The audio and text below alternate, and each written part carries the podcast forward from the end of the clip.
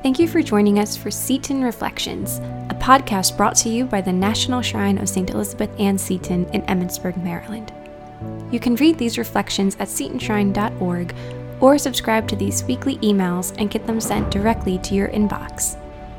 This week, our episode is called Lourdes and the Common Extremism of the Saints, and it's written by Elizabeth Scalia. While celebrating the memory of the Reverend Dr. Martin Luther King Jr. recently, I spent some time perusing the great man's letter from Birmingham jail. One passage in particular jumped out at me, and quite surprisingly, it brought to mind St. Bernadette, as well as St. Elizabeth Ann Seton. King wrote, I gradually gained a bit of satisfaction from being considered an extremist. Was not Jesus an extremist in love? Love your enemies. Bless them that curse you. Pray for them that despitefully use you. Was not Paul an extremist for the gospel of Jesus Christ? I bear in mind, I bear in my body the marks of the Lord Jesus. Was not Thomas Jefferson an extremist? We hold these truths to be self evident that all men are created equal. So the question is not whether we will be extremists, but what kind of extremists we will be. Will we be extremists for hate, or will we be extremists for love? You're probably asking, quite reasonably, how King's words could nudge my thinking toward an impoverished, uneducated 19th century peasant girl from the Pyrenees in France and an aristocratic 18th century widow from New York. It came from pondering the notion of extremism in the service of something much too great to be, consi- to be surrendered to anyone on earth. Not to the law, not to church, not even to those we love and thereby have it whittled down into weak conformity. For both Reverend King and St. Bernadette, that meant being willing to be continually second guessed. It meant having to repeatedly and patiently bear witness to the truth, even to the deliberately obtuse and condescending. And it meant being willing to suffer for their stands, literally for the rest of their lives. That's remarkable and tough work for an educated African American man who had so much to offer the world, while working within a culture stacked against him in a myriad of ways. It was remarkable and tough work for a 14 year old girl, too, particularly one looked upon as utterly dismissible and ignorant and unteachable and all too, un- all too common.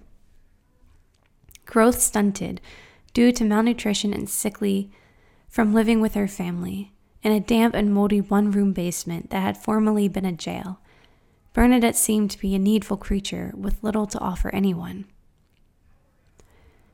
When Bernadette had her initial vision of a beautiful woman surrounded by light and gazing at her with a look of love, she was distrustful of what she was seeing. She brought out her rosary and began to pray, and the vision appeared to approve. Neither of her companions saw what she saw, and she asked them to say nothing to anyone. Naturally, they blabbed about it as soon as they got home.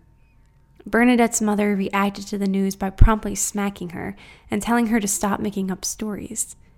The vision, however, asked Bernadette to return to her for a fortnight, to which the girl agreed. Neighbors called her neurotic, they derided her as being too stupid for heaven to use in any meaningful way, a strange stance for supposed people of faith, and subjected her to taunting and even physical bullying, even as they followed her to the grotto at Massabielle and waited for something spectacular to happen. But nothing Bernadette ever did was spectacular. She kept her visits with the being she referred to in her Occitan patois as Aquero, or that. Urged by her doubting pastor to discover the vision's name, Bernadette obediently asked, and upon receiving the answer, quickly made her way to the rectory. Upon admission, she stood before the priest, and imitating the extended arms of Aquero, she repeated to him words she did not understand, affirming a dogma she had never been taught. I am the Immaculate Conception. The revelation brought Bernadette no glory. After following the lady's directions by eating grass and then digging in the ground with her hands as instructed, Bernadette was mocked and abandoned by her disgusted neighbors until the next morning, when a spring of fresh water emerged from where she had dug, and miracles of healing swiftly followed. Suddenly, the little visionary became a social pet, offered money, which she refused, and asked for blessings, which she would not presume to give. Go to the priest, she would say. Over and over again, she was ordered before church and civil authorities who, despite the reality of the spring and what was happening all around it, could not permit themselves to believe that a creature as lowly as she could be so singular a conduit between heaven and earth. Are you telling us, she was asked, that the Mother of God told you to eat grass? I never called her the Mother of God, and I'm telling you what happened, she would say, adding in her pragmatic way, Haven't you ever eaten a salad? but, but, they would object, for this peasant could not have heard what she said she had heard, or seen what she had even seen. Politely but firmly, and often with a slight shrug of the shoulders, she would respond, You have asked me, and I have told you. My job is to inform, not to convince. She walked away from all of that and into a convent where she endured great hardship from a community of religious intent on ensuring that this already humble young woman wouldn't become full of herself. One new arrival, coming from an exalted family, asked the novice mistress to point out to her the great visionary of Lourdes, and when she saw the diminutive, slightly hunched over Bernadette, gasped, What? That? Bernadette laughed and replied, Yes, dear sister, she said, only that. Like Reverend King, Bernadette died young. He was felled by a malignancy of hatred, she by a malignancy of the bone.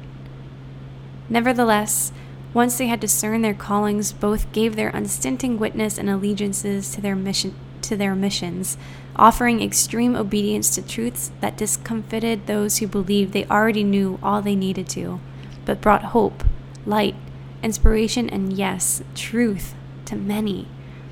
They never backed down. It was precisely the sort of extremism for the sake of love that Mother Seton would have understood for she never backed down either. You must be in right earnest, she once said, or you will do little or nothing for God.